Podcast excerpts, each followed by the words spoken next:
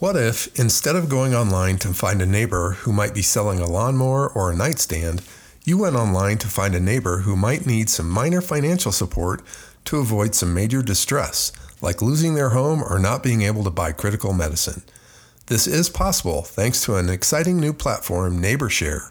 You will hear all about it from Executive Director Kelli Kreps on this episode of Making Our World Better.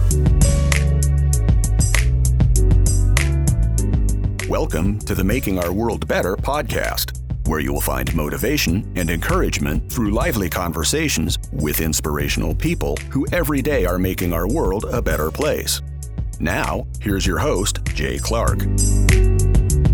Welcome to the podcast. I am Jay Clark, and I'm thrilled to welcome Kelli Kreps, a nonprofit veteran and executive director of NeighborShare, a nationally innovative platform that connects individual donors to families during pivotal moments of need. Can't wait to learn more. Kelli came to NeighborShare with nearly fifteen years of experience in the nonprofit in nonprofit leadership. Most notably, she led the U S network team at United Way Worldwide, the world's largest privately funded nonprofit, supporting the national footprint of eleven hundred affiliates. Wow.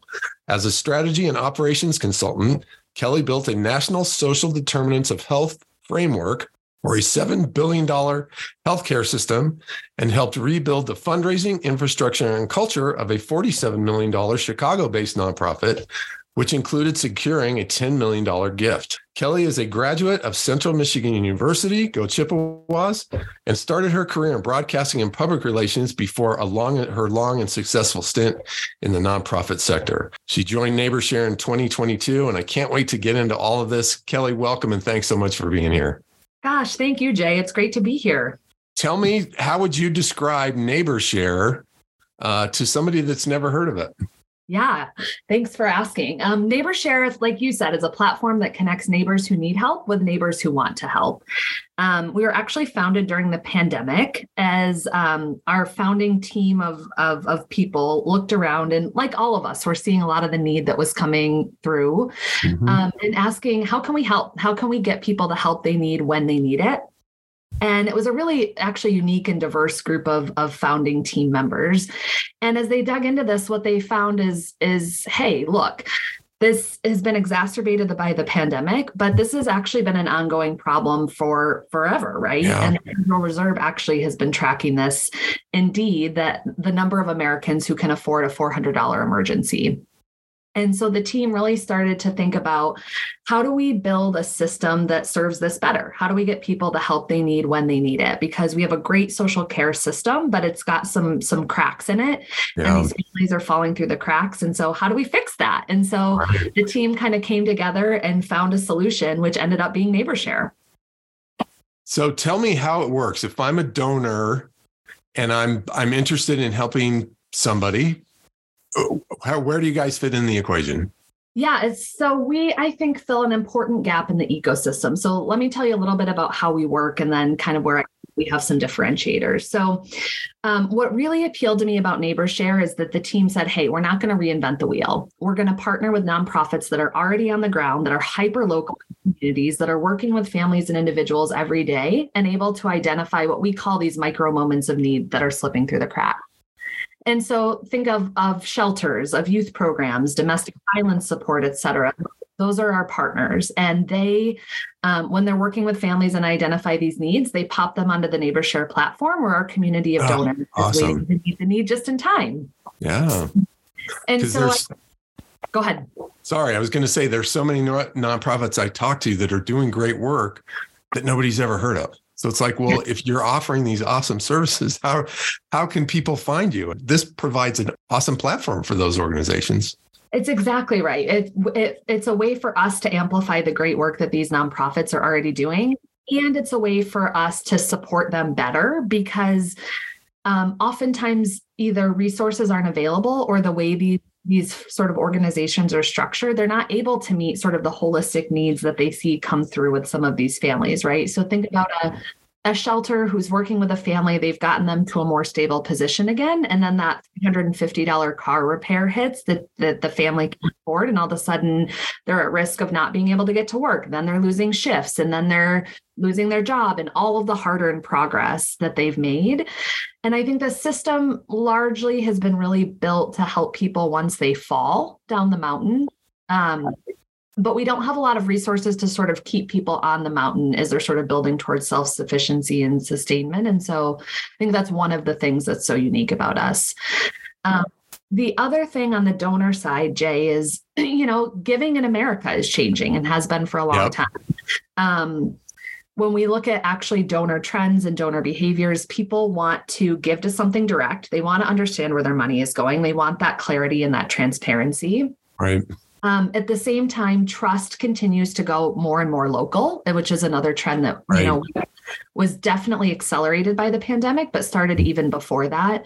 Um, Edelman and Chicago Booth actually did a study last year that that really illustrated this, and that people trust um, when they give, that the closer they give to community and proximity, the more trust they have that the, the donations will actually be used for good.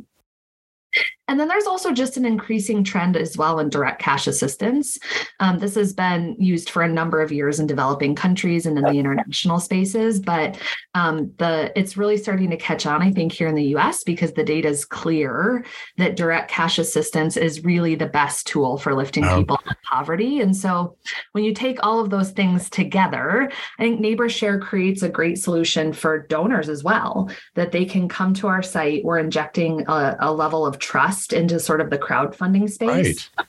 where for as little as ten dollars, they can, you know, lend a hand to a neighbor and know that our frontline heroes that are on the ground have verified that this person is real, this need is real. And in most cases, it's a need of last resort where there are other options to kind of fill that need. I love it. So when you guys are going out there, it's like, you're not saying give to NeighborShare because everybody's going, I have no idea who NeighborShare is. You're just providing a platform to say, here's somebody in your community that you can give to that's going to get help to this person right away.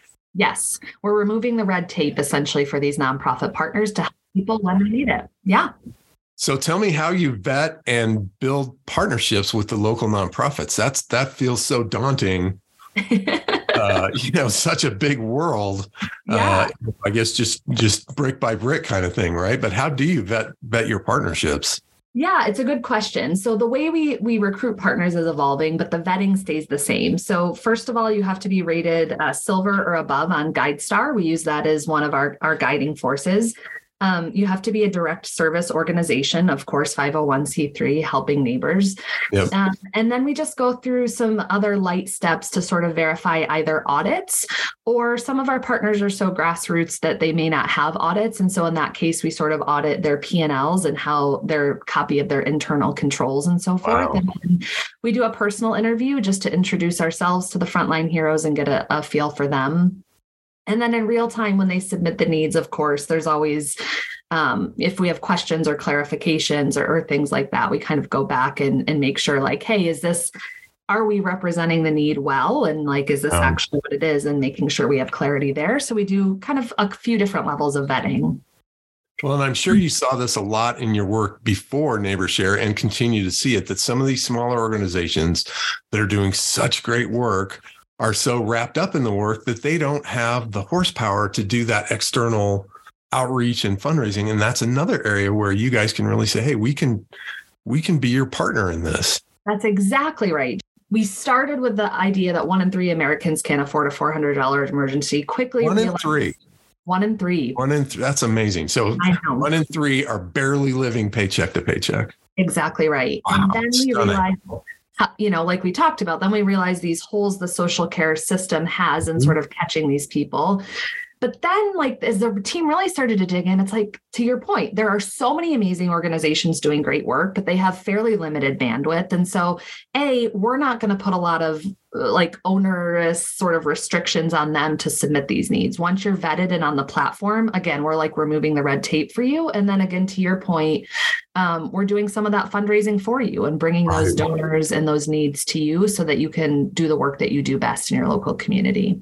Talk to me a little bit about the role that you see of technology in philanthropy. We talked about this a little bit before we got started, but if, it's always felt to me that t- philanthropy's always been a little bit wary of embracing technology fully, but at the same time, it's where people live now, and it's also where they give. And so tell me how you guys are p- really positioned to take advantage of this new, brave new world for philanthropy, I guess.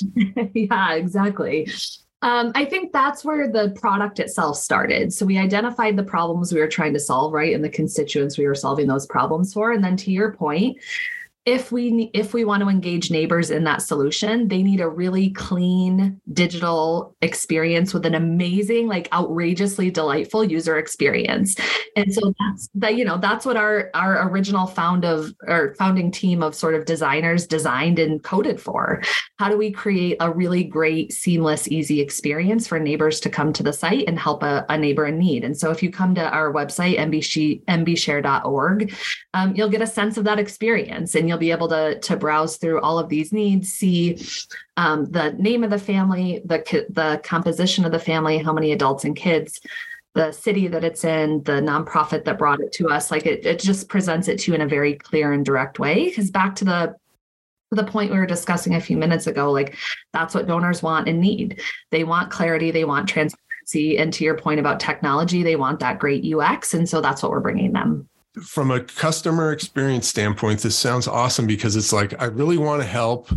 I'm not really sure what to do. I could go to my church, I could do Google searches or whatever, but I could go to you guys, and there's a whole breadth of people right where I am that I can help. That's exactly right. And unfortunately, you know, for better or worse, this is why we exist, a, a sort of consistently refreshed supply of needs on the site. And so if you come tomorrow, you'll see different needs than you see next week, and then you see two weeks from now. And so those are constantly sort of flowing through the system and meeting those just in time. Well, I love it too, because like you say, there's a lot of organizations that really feel an acute need. Okay, this person is homeless, they need shelter right now. But then that next step of the journey, how do we keep them out of homelessness? How do we, when that car happens or that big doctor bill comes, that's that's kind of a, that must be a bit of one of your differentiators, is, is you're kind of operating at that level. Yes, we're meeting those just-in-time needs. Just-in-time think- needs. I love that. Yeah, we I think they kind of come in in two different categories. So one is is what we've already talked about, like the really emergency just-in-time needs. The other set of needs we kind of call our last mile blockers. So think about, um, and I often think about, we had a young father come through um, earlier this year, seventeen years old, wanted to provide for his his new and growing family. And the request that came through, Jay, was for one hundred fifty dollars. He wanted one hundred twenty-five dollars for his security guard certification so that he could take that next positive step change in his life. And the other twenty-five dollars was for bus tickets to get back and forth wow. to the college. Right. And so then also we're removing sort of that barrier to that next, ah. again, path to self-sufficiency. So somebody in his community looks and says, geez, with one hundred fifty bucks, I can change this guy's life, because now I'm going to increase his earning potential, and that's going to help him be stable and all that. That's, that's so awesome. So the organization started in twenty twenty during the pandemic, and you've already had an impact in twenty-six states. It has to be one of the big challenges for you has to be, how do you tackle this growth? Because I'm sure it's like, oh my gosh, we want to help everybody right now. Yes. You have to be strategic with this, right? We do. It's a great question. And that's what we're wrestling through as a board and a leadership team right yeah. now. So we've, to date, we've helped um, over seven thousand neighbors. We've distributed oh, salute. Yeah, six hundred fifty thousand dollars to date. And the initial sort of decision of the founding team, which I would do all over again, is, hey, we're going to go national in scope, like to what we just kind of discussed. We're in twenty-six states right now. You know, we did a pretty broad brush recruitment of our original tranche mm-hmm. of nonprofit partners. And that was great. It's allowed us to position ourselves in some great ways. We've actually gotten some great partnerships because of that. Um, we're about to announce uh, a big transportation sponsor uh, that's going to sponsor all the transportation related needs on the site. Awesome. And then we're about to announce a, a pilot partner for an adopt your own backyard approach, which is our more geographical approach. And strategically, this is what we're going to start driving toward more in the coming months. Um, we're going to stay national for sure, um, and continue to build out some of the partnerships we've started at that level. But at the same time, we're going to start to pilot what it looks like to build this more from the ground up in a local community. And so we've identified a couple of key markets. We'll be making that, that final determination in the next few weeks. Um, and figuring out what it looks like to build more of that truly local ecosystem and deliver on yeah. the promise of NeighborShare and being in proximity and sort of understanding, again, that that trust is local. How do we build the right, right. corporate partnerships, foundations, seed investors, and then peer-to-peer donors in a local market in a more concentrated way? And I'm sure as you as you continue this, it creates that flywheel effect where it starts generating its own velocity and everything else. But one of the challenges for you as executive director must be, how do we make sure in this opportunity that we have, you know, you could really blow up? How do you maintain your culture? Um, you know, how do you maintain your ideals and all that? That's got to be a challenge for you at, with a rapidly growing organization, right? It is and it isn't. So it, at some level, there's still just two of us um, from a day-to-day um, full-time perspective. But you're exactly right in the fact that we have at any given time between twenty and thirty volunteers that are flowing through. And so you have to be really intentional about onboarding. You have to be yeah. really intentional about um, how we talk about the work. We're really driven by our four goals of community, dignity, transparency, and empowerment. And and some of those speak for themselves, right? We've already talked sure. a bit about why it's so important to be transparent. We're, we're driven by community and so forth. But dignity is, to me, one of our biggest key drivers. And so you see that play out in even the way we've designed the product. We don't actually use photos of, of our neighbors in need um, to protect their privacy and their dignity. And so that um, that goes into the way that we write the stories, that we report right. on things, that we sort of design the product. And And the beautiful thing is that most people who want to volunteer and help in this ecosystem already inherently grasp that. And so we're able to, to keep that culture sort of strong among our team of, of both staff and volunteers. You know, like we were saying earlier, philanthropy has always been and is, and I think always will be, very much a relationship business.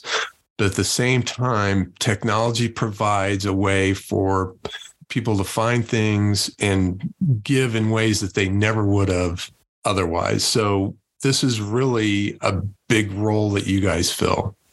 I think so. I mean, I might be a bit idealistic in this, Jay, but to your, to something you were talking about earlier, I think that the average American would lend a hand to a neighbor in need if they knew what their neighbor's needs were. If Absolutely. We could, if we could hear through walls, if we could see through front doors and know when those acute moments of need are happening. And so that's exactly what we're doing. We're providing a vetted, identifiable way for the everyday American to lend a hand to a neighbor in need. And that feels like it's not only plugging a gap in the ecosystem, but something that the fabric of our country so desperately needs right now.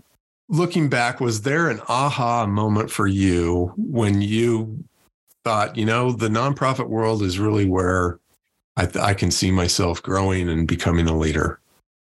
So I've always wanted to be a nonprofit because um, I believe we're here on earth to make an impact. And I also adhere to the value that to whom much is given, much is expected. And I've been lucky and privileged and blessed enough in my life to have had a number of opportunities. And so I kind of view um, part of my role here is to extend that opportunity and create that opportunity for everybody. And so that was what drove me initially just to, to sort of build a career in nonprofit. And then, you know, as you go along, you not only get to build incredible impact, but you get to meet so many amazing people and get the privilege of hearing so many amazing stories. Um, and that's just so engaging, addicting, you know, um, yeah. And then, and, and it just drives, you know, it drives your, your desire and, and want to keep sort of begetting more of those results and more of that impact. And so, um, I don't know, it's a privilege to get to do what I get to do. I love doing what I get to do. And, um, and now finding this organization that I think solves so many key pain points that I've seen in the nonprofit space for a number of years is just an unbelievable opportunity. So I'm having such a blast. Well, and speaking of pain points in the nonprofit industry, what are some leadership principles that have really helped you that you've leaned on over the course of your career? I think my core leadership value is collaboration. Um, anybody by nature of their title can be called a leader, nice. um, but actually building true vision, true consensus, and sort of true energy together takes collaboration. And so um, collaboration is one of my key drivers, at least from a leadership perspective. Um, I also, um, really am driven by integrity. And so I not only try to create integrity in the workspaces um, that I live and operate in, but I'm attracted to other leaders who operate with integrity as well. And so that's a, that's a big one for me. Yeah. And then just communication. I think communication out about what you're doing, communication among team members and so forth um, is so critical. And we talk about it a lot, but it's actually hard to do well. And so it's both a value and a skill that I continue to try to build over time. What excites you most uh, about the future of NeighborShare? The ability to impact exponentially more neighbors. Oh. Um, there are so many, like we have said, families and Americans who are slipping through the cracks. Yep. There are so many nonprofits doing great work who just need an extra hand and an extra resource. And then there are so many people who I think are looking for a way to plug in and give back. And if we can create that ecosystem of trust where all of those entities can kind of come together and not only lend a hand to one another, but like reweave some of the fabric of our country that I think has really become frayed in recent years. Um, if we can get the flywheel that you described going, um, the possibilities here are endless. And I'm just so excited about our trajectory and how we're building toward that. Oh, I, th- I think you're onto something. But I'll wind down today, and I've got a few left though. And the first one is, what's something you will read, listen to, or watch today?